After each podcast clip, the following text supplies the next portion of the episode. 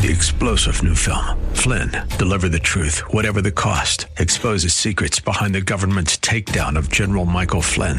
Flynn knew what the intel world had been up to. He ordered the first audit of the use of contractors. This set off alarm bells. He told the truth. He was the most dangerous person for Donald Trump to hire. They had to get rid of Flynn. Flynn, Deliver the Truth, Whatever the Cost. Available now. Watch it today. Go to salemnow.com. Salemnow.com. If we look to the answer as to why for so many years we achieved so much, prospered as no other people on earth, it was because here in this land we unleashed the energy and individual genius of man to a greater extent than has ever been done before. Those who say that we're in a time when there are no heroes, they just don't know where to look the sloping hills of Arlington National Cemetery with its row upon row of simple white markers bearing crosses or stars of David. They add up to only a tiny fraction of the price that has been paid for our freedom. As for the enemies of freedom, those who are potential adversaries, they will be reminded that peace is the highest aspiration of the American people. We will negotiate for it, sacrifice for it. We will not surrender for it now or ever. We are Americans.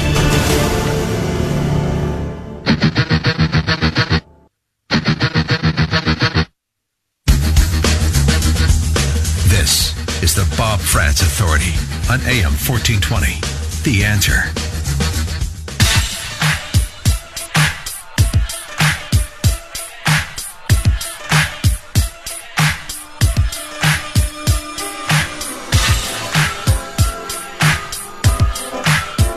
I am back on the Bob Frantz Authority. This is Khalid Namar. I love that song. Love that song. Thanks, Derek, my engineer. Playing all my favorites today. I'm sitting in for Bob Frantz in the last hour. It goes so fast. When you're doing this, when you're listening, it doesn't seem to go as fast. But when you're sitting here, it goes pretty fast. Um, we got a pretty interesting, interesting hour coming up. I want to ask you all, what do you think about the death penalty? We have someone coming up um, who's going to talk about that. There's an organization, I met them once again uh, a few years ago at CPAC. They're called Conservatives Concerned About the Death Penalty. Concerned about the death penalty. So there is a reason to kind of maybe question it, of course. Uh, but I have some thoughts and opinions on it, uh, on the death penalty, and want to know what you think about it certainly after our guest Hannah Cox comes on, and she'll be on at about the 10, 20 hour. So that'll be pretty interesting discussion coming from conservatives because everyone thinks conservatives just has this off with their heads mentality, but there is some diversity of thought on this issue. And, um, you know, so we'll talk about it. I certainly think it's not fair for someone who's, you know, shot 20 people or killed 20 people to keep their life to sit in prison and play basketball and, and watch television and get fan mail for the next 40 years. I, I personally don't think that's right, but you know, we'll talk about that. So in the meantime, we got a little time to kill. If you want to get in, get it, get in at 216-901-0945 or 1 281 1110 and uh, want to know what you think uh, about the death penalty, or you can wait till after the interview. Uh, but I'm going to talk to someone right now, and uh, interesting young man. His name is John. John has a, a, a book that he has written on the Trump collusion era. John, are you there? Hey, Khalid. Yeah, I'm here. Thanks for uh, thanks for encouraging me to call in. now you you're an you're an author. You write some very hard hitting investigative books, particularly on the uh, you've written one on the Trump collusion case. Tell us about that. Yeah, I have no qualifications for it actually, um, but uh, yeah, it's, it's it's on Amazon. It's called the the case for collusion, um, and it's actually written in the spirit. I, I got to give credit where credit's due. Uh, it's in the written in the in the tradition of of Michael Knowles' uh, reasons to vote for Democrats. Uh, which some of the listeners might recognize as being a pretty uh, prolific uh, blank book. um, and so I, I sort of took up the mantle there with uh, the case for collusion, the exhaustive evidence against Donald Trump uh, in this whole Russia conspiracy. Um, so the book is mostly blank. Each chapter kind of has a, some absurd or ridiculous quote uh, from either a party involved, uh, like um, John Brennan, uh, where he sort of extols jihad, um, or uh, it has you know some other sort of ridiculous quote from from any other actor, but but all from within the era. Um, so obviously it is blank, and, and the one thing that I want to say about that actually is I, I think these blank books resonate with the conservative audience uh, for the reason that um, some of the, the the platform of the left and some of what they've been promoting has just gone so far off the rails that it it doesn't even deserve a dignified response in some cases, right? So I think that's really the, the point that you're trying to make is is you're turning a blank stare, which is really what I would give most leftists shouting in my face, um, you're just turning that into uh, book form. now, what I know about you, you spent some years in California, and I did. I'm sure that there's plenty of stories behind that. So, how did you sort of survive? Were you in the closet out there being a conservative? it's funny, yeah. So I, I moved back to Cleveland because of my uh, because my daughter. I just wanted her to be close to the family and and not uh, you know grow up so much in the city, especially a city that's sort of collapsing under the weight of, of homelessness uh, and an administration that can't really do anything about it under under Garcetti uh, or isn't doing anything about it. So that's why that's why we moved back. But yeah, as far as being as far as being in the closet, um, no, there you know stuff stuff leaked out obviously, uh, especially towards the end, as I just cared less what what people thought about my conservative viewpoints. Um, but yeah, I mean, when we would go to preschool parties, for example, you know, you could tell who was conservative because pretty much everybody would be bashing Trump. Uh, and then there'd be a, a, few of us sort of sitting around just nodding our heads. Mm-hmm, mm-hmm, yeah. Mm-hmm. Right. Uh, but yeah. Wow. I, I, tell you what, I could imagine just being out in California where it's, it's a one party state. There's not one Republican that holds the state office there. That's crazy. It's, it's like, I mean, yeah. It's, but yeah, we we need to like keep an eye on what's going on in Orange County um, and and um, the Southern California between LA and San Diego because it, it's traditionally been red, uh, but there's a lot of absentee um, a lot of absentee ballot rule changes uh, that are making fraud easier. I, I try not to fall on the conspiracy side of this issue, saying that there's rampant voter fraud, um, but there are definitely some um, questionable questionable results coming out of Orange County, uh, which is traditionally sort of a, a conservative safe haven in Southern California. So definitely needs to need some attention. okay, that's and we're quick. We got about a minute left. Tell me about your next book that you are going to not write.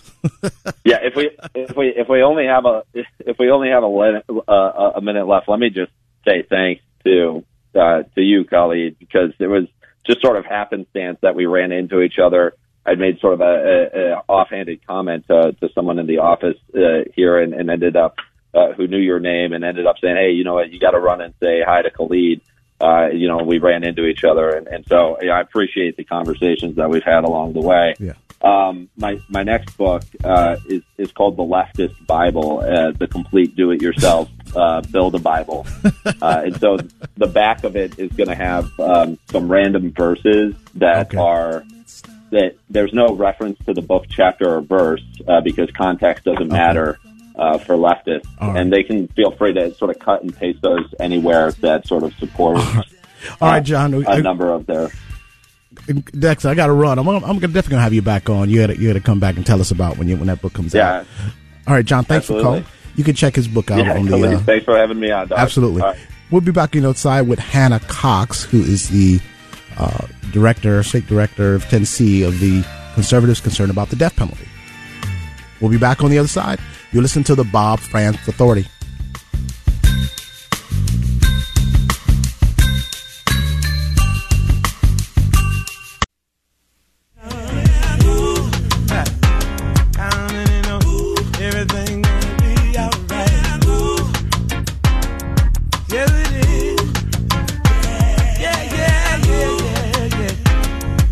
We're back on the Todd oh, Bob Frantz Authority. Bob Frantz Authority.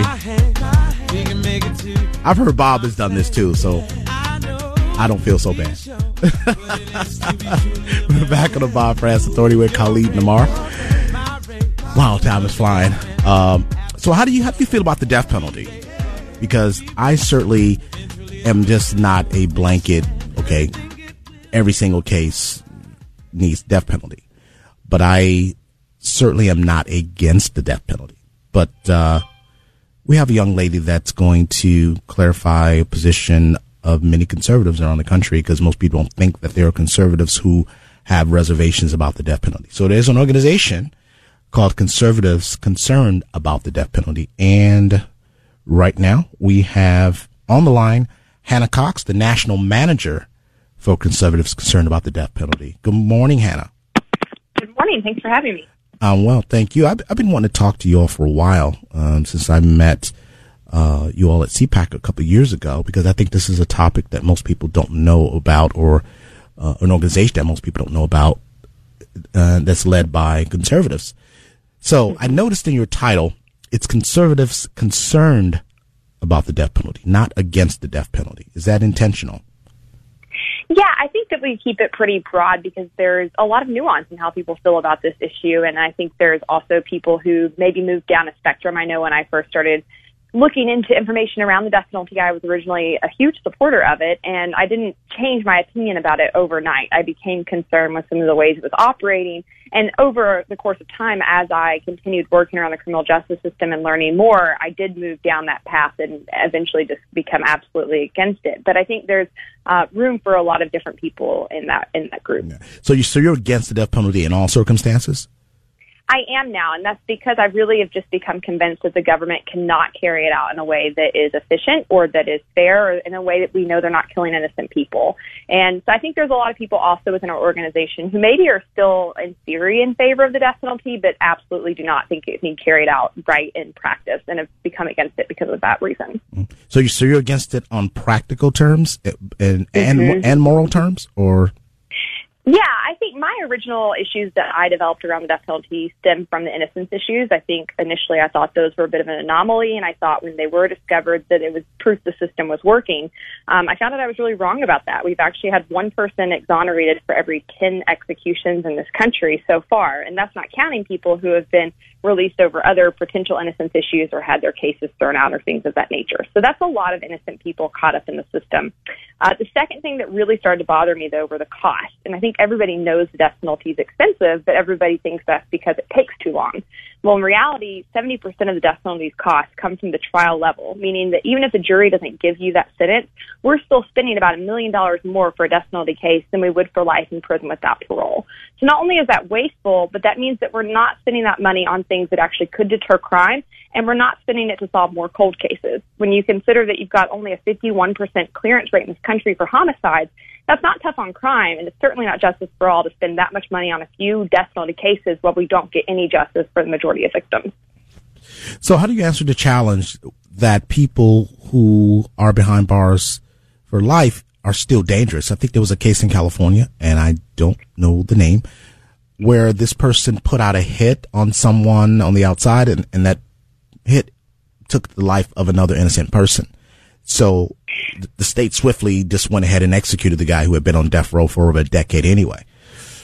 Mm-hmm. I'm not familiar with that case, but yeah. I will say there's definitely a stereotype that most people have in their head that people who are on death row are the worst of the worst. And mostly when people talk to me who are in support of the death penalty, they'll say, I'm only for it and we're absolutely certain that it's the right person and for the worst of the worst. But that's really a very subjective classification, first and foremost. I think what I think is the worst of the worst might differ from what you think is the worst of the worst. Mm-hmm. And secondly, even if we could decide on that, you know, let's say people who kill children or something of that nature, if you look at who's getting the death penalty, it doesn't actually bear out that it is the worst of the worst getting it. It actually really comes down to the location where the crime is committed because we see that the majority of cases come from only 2% of counties.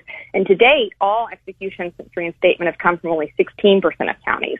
So it's really very arbitrary. It just depends on where you're at. And so you'll see people on death row that committed a crime that, in many opinions, would be far less heinous than others who get life without parole. So I don't think there's really any um, factual data that, that holds up that people on death row are more dangerous than those serving life without parole. Um, but for someone who's, you know, committing ongoing violence when they're behind bars, I think there are still measures that we could take without having to have the expense of the death penalty that would ensure that person wasn't able to carry those things out. Mm-hmm. So, what states traditionally, we know Texas has that moniker of being the state where they just fry people, but what states have been the most prolific in executing people? We're really seeing a huge decline in that actually. Last year was the fourth year in a row the country saw fewer than 30 executions. All of those came from only eight states, and over half of them were in Texas alone. Uh, the state right behind them was actually Tennessee, where I live, which had uh, three executions. And so usage is not only down, it's very, very highly concentrated, but the states that are still carrying it out are typically the usual suspects Georgia, Florida, uh, Texas, your southern um, most states typically. So, what are some of the activities? uh, and Hannah Cox is our guest from Conservatives Concerned About the Death Penalty. Uh, is your organization actively trying to uh, lobby states to repeal the death penalty, or you're just a, a information and advocacy group? Our first role is definitely to be more of an educational and awareness type organization. I always say that support for the death penalty runs a mile wide and an inch deep because I think that it's an issue most people have a gut reaction to, and they make up their mind very early on whether they think it's right or wrong, and they don't really look much further into it from there. Uh, but the facts are, when people start looking at how it's actually operating in practice, there's a lot of reasons to be concerned, especially for people who are limited government advocates.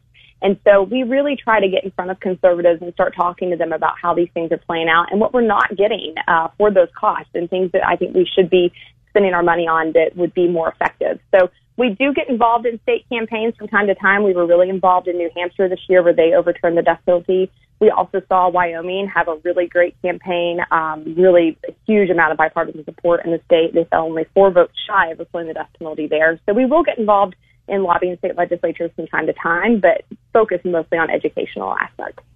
So correct me if I'm wrong. The the latest state to uh, at least have a moratorium on the death penalty was Illinois. Was that was that a year ago? From, am I mistaken? Actually, we saw three states this uh, within the past year who have all taken action. So Washington State Supreme Court struck down their death penalty over socioeconomic and racial disparities. And then California's governor issued a moratorium on executions, um, and then New Hampshire's legislature passed the repeal of the death penalty. So we've seen a couple different actions come down the pipeline. All right. So if, if you don't mind, we're going to hold you over to the other side. You got sure. another segment here? Yeah. All absolutely. right. And if those of you want to challenge Hannah, Hannah Cox of Conservatives Concerned about the death penalty, you can give us a call at 216-901-0945 or 1-888-281-1110. I am Khalid Namar in for Bob Frantz, and we'll be back on the other side.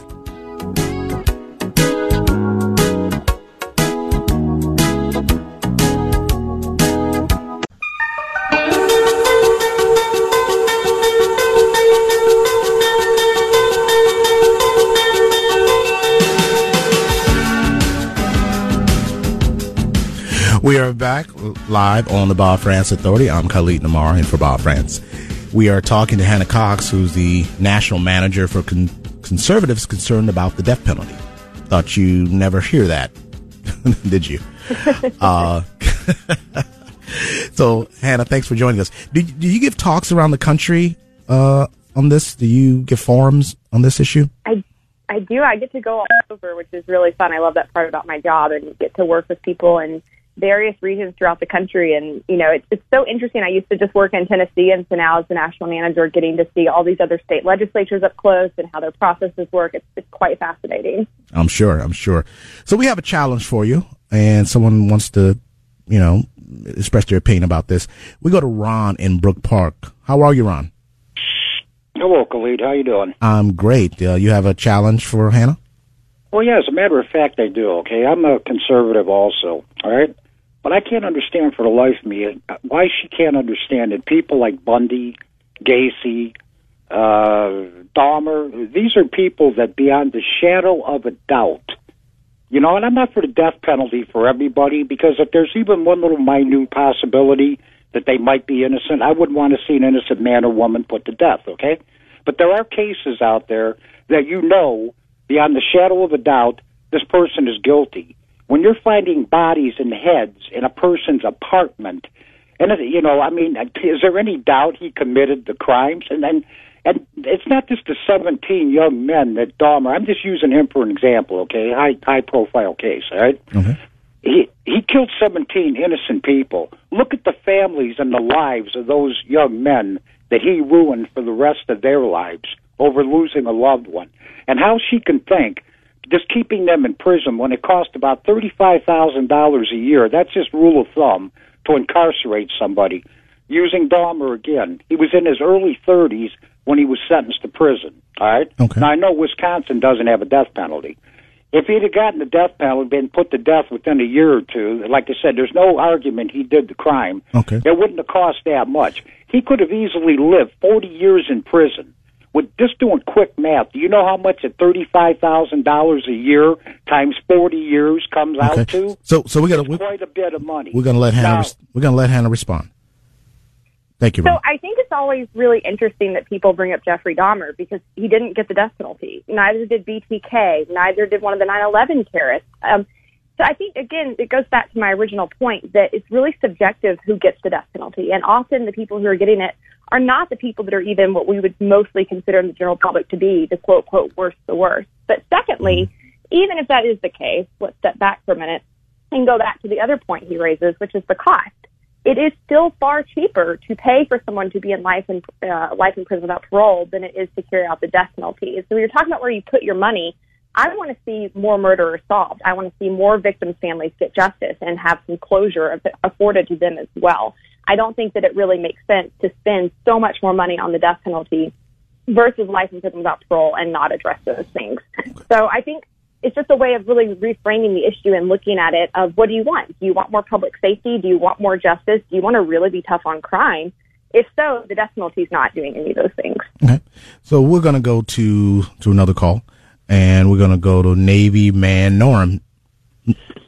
Yes, I I believe the argument is very specious at best. We just had a recent incident where a gentleman has been charged with the rape and the murder of 93 women over a 10-year period in the United States.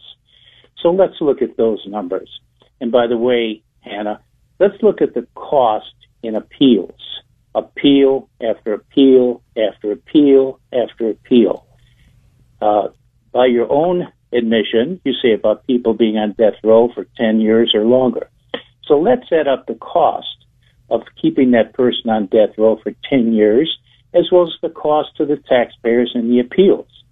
And this conservative, from my standpoint, feels that you're very preoccupied with the rights of these people on death row, but you say nothing about the rights of the newborn babies uh, whose Democrat state legislatures, such as New York, Rhode Island, New Mexico, Okay. are celebrating and approving infanticide laws that would aid, enable them to take the lives of a newborn child on their So birthday. so Norm, we And- we we uh, sorry to interrupt, but we just want to kind of keep the topic of the death penalty because I don't, Okay. want- I want to conflate well, the two. So uh, uh, at the same time, at the same time, New York State uh, passed the law for infanticide.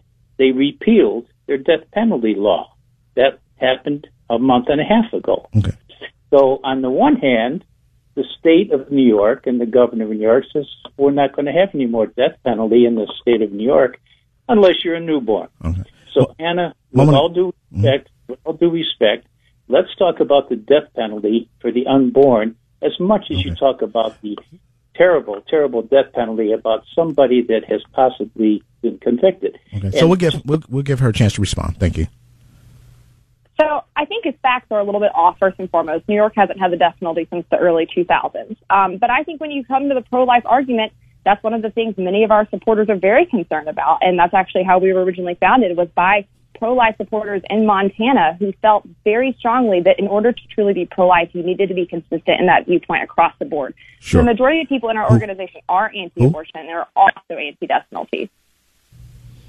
Okay. Very good. Um, Go ahead. I'm sorry. Go ahead, Hannah. Oh, I just wanted to add, secondly, cost. I I feel like I'm not getting through here on the cost. Um, additionally, in in regard to that. The death penalty is far more expensive than life in prison without parole from the trial on.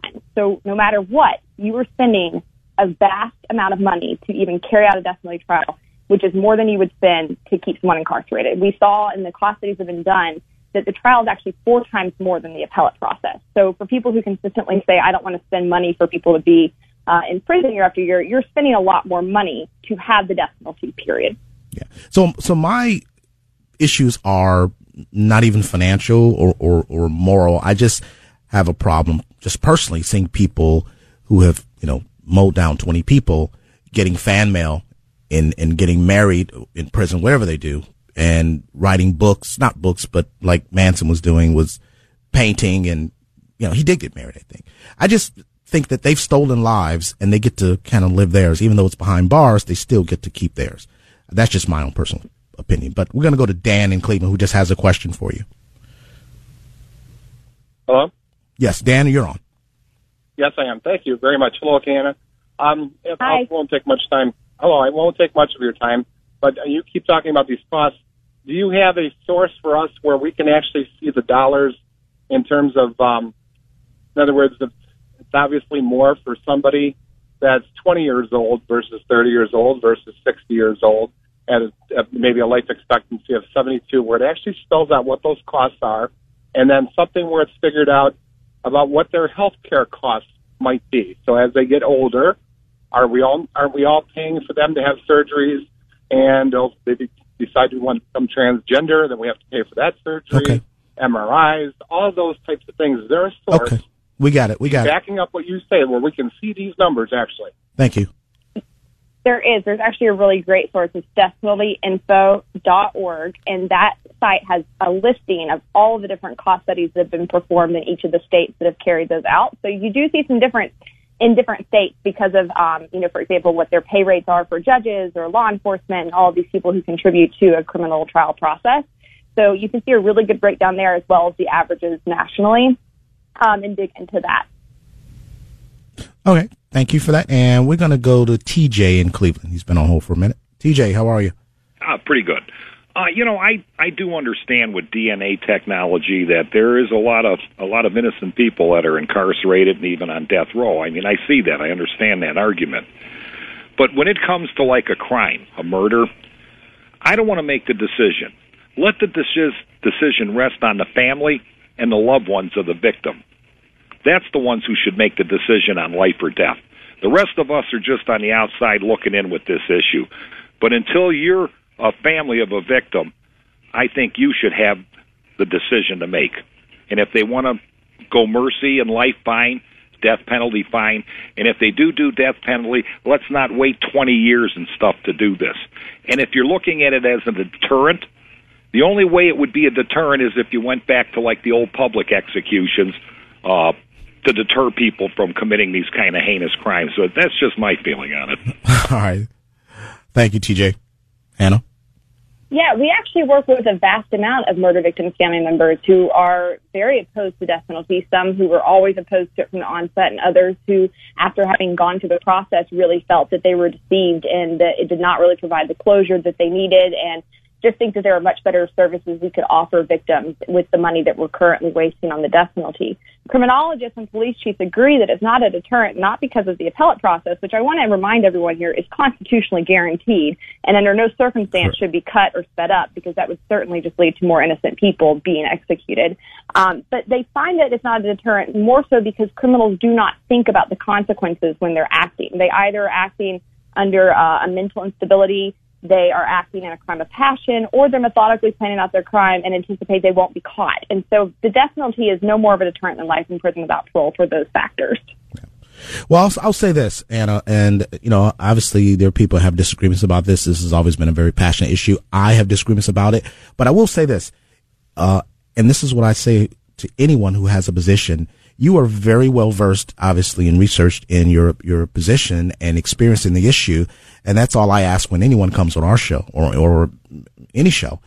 You have your positions thought out and be able to defend your positions, and I think you're doing a fantastic job of it uh, and someone who's spent you know years on this issue. Um, I, I'm impressed by that, and because our callers are kind of hot about this issue, we're to take we got to take another uh, call. Mary Grace in Cleveland, how are you?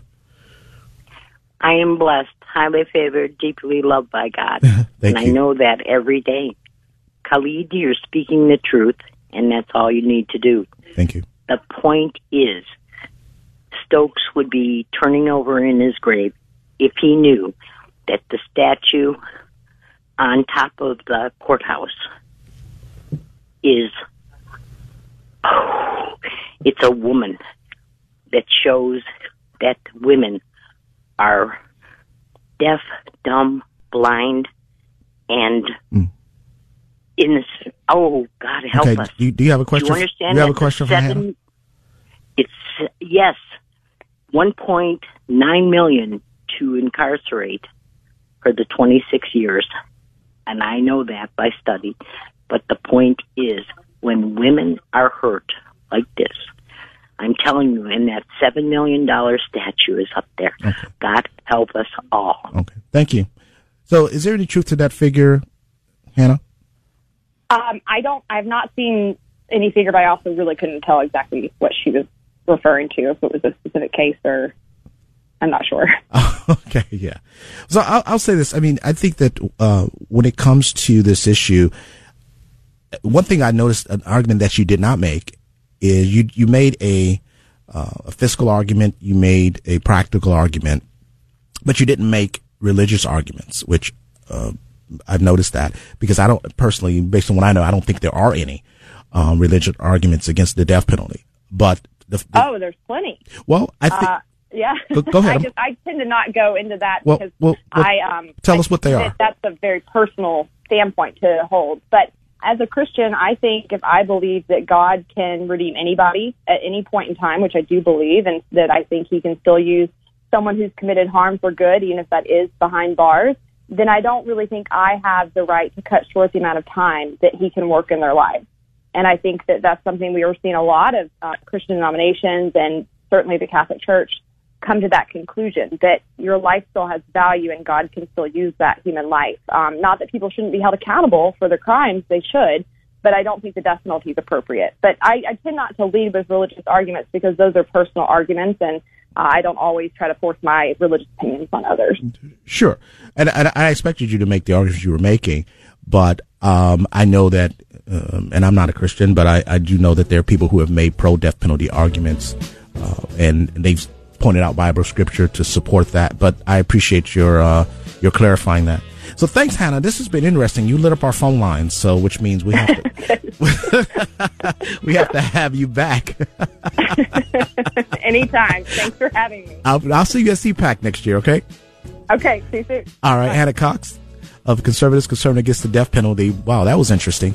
Uh, we'll be back on the other side. If you want to call in, please get us 901 0945 or 888 281 1110. I'm Khalid Namar, and you're listening to the Bob Frantz Authority.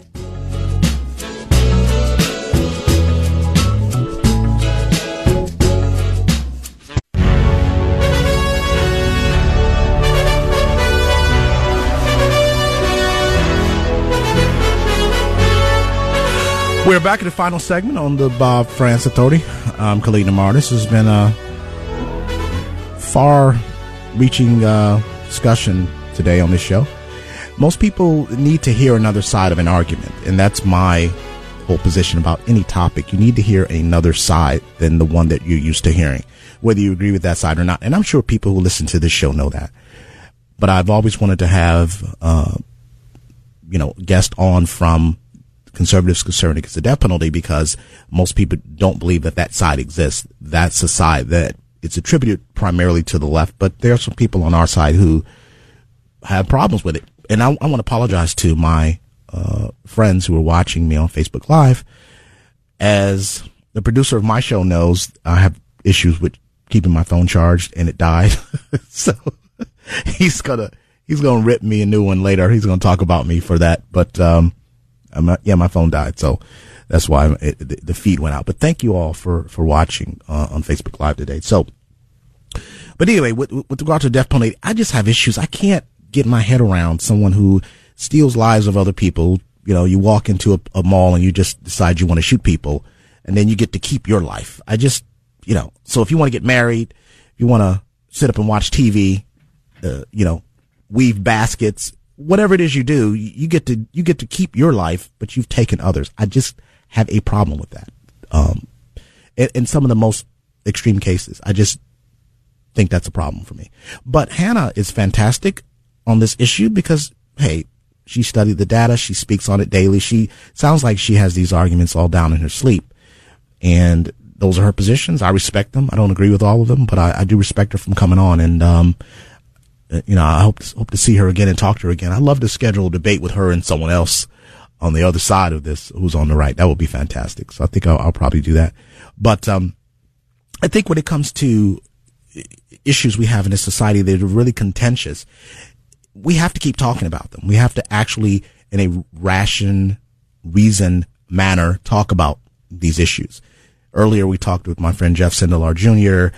about the national popular vote issue, which is going to hopefully, hopefully, it's going to die. But at least there are some thought out arguments on the other side for it. We're against it because it's clearly unconstitutional in my in my eyes. But I love the debates. I love the arguments. And with the nonprofit that I am involved with, American Trinity Project, um, which I've talked about on this show before, we engage in debate and discussion based on the, the, the facts of the Constitution and and the law, and that's what people need to do because we're going to solve. We're not. We, we may not solve all the issues, but I do want to hear all sides, and we're going to be doing some forums very soon to where we can explore ideas. People need to actually learn how to debate, debate and defend their positions. And I think Hannah is a classic example, someone who does that very, very well. And, uh, so, you know, look, look forward to having her back. So, and, and, and a little bit of, you know, not surprisingly breaking news is, uh, Bill Maher, who I just saw across the wire, uh, not that he's significant, but he just admitted that uh, Hillary Clinton committed obstruction of justice. Wow, some people are very slow. I mean, who who, who didn't know that? Uh, it, it's stunning. I guess the only thing that makes it surprising is that he's from his side of the aisle who admits that. But it's like who who who didn't know that? I mean, who who didn't know that destroying uh, uh, emails and shredding documents is obstruction of justice? What a shocker! Um, so yesterday we had a testifying John Dean, a notorious Watergate figure who himself went to jail for obstruction of justice, decided to go to Congress. He was asked to go to Congress and educate us on what obstruction of justice is. The, the characters who are hauled in front of Congress to testify is stunning to me. You, you bring a convicted liar like Michael Cohen in to testify to a body that he already lied to. Only Congress could come up with something so ingenious. It, it, it's really silly, you know. Um, I don't know why they brought the guy in. I think probably because Mueller didn't want to testify, so they said we'll bring in his understudy or his, uh, you know, stand in to testify because Mueller didn't want to do it. But but this is all just such a, a waste of time. I don't even watch these congressional hearings anymore or testimonies, what I do is basically look at this. I look at the. Uh, I just listen to the sound bites. I don't want to waste my time doing that. But, but these people are so, I guess, uh, you know, full of themselves. They think that they're there to conduct investigations and and get paid for for their silliness and, requesting documents. In the meantime, uh, as we heard about earlier, there's some things in, in, that are going on in our states that require attention, and we're focused on a lot of foolishness. So, um, this is this is what we have to work out. So, it's those of us who have the power of this microphone to kind of keep the issues out there that people need to be talking about. Because if you're following the, what's on the news, you're going to be led down a rabbit hole because it's just a bunch of nonsense on television most of the time uh, when it comes to the news. Um, and, and actually people are surprised. They think I'm a just news junkie. I actually read pretty much everything. I don't watch TV news too much, but, and there's a reason for it. It's just silly, uh, waste of time. But anyway, uh, had fun today and hopefully, uh, you enjoy the program. I hope to be back because I really enjoy working in the studio. Doing live radio, I'm telling you, it's, it's, uh, it's a lot to focus on and a lot to pay attention to. And I respect people that have been doing this for so long. They make it look easy. People like Bob Frantz makes it look so easy. Uh, and thanks to him again for letting me come in. Hope to talk to you again soon. And uh, you can check my show out if you care to on Sunday nights. The Todd Allen Show right here on this station, AM 1420 The Answer, where we have a little bit of different take on some things. We also make you laugh as well. So check us out. Again, I am Khalid Namar. Thanks for joining me today. And uh, I appreciate it. God bless.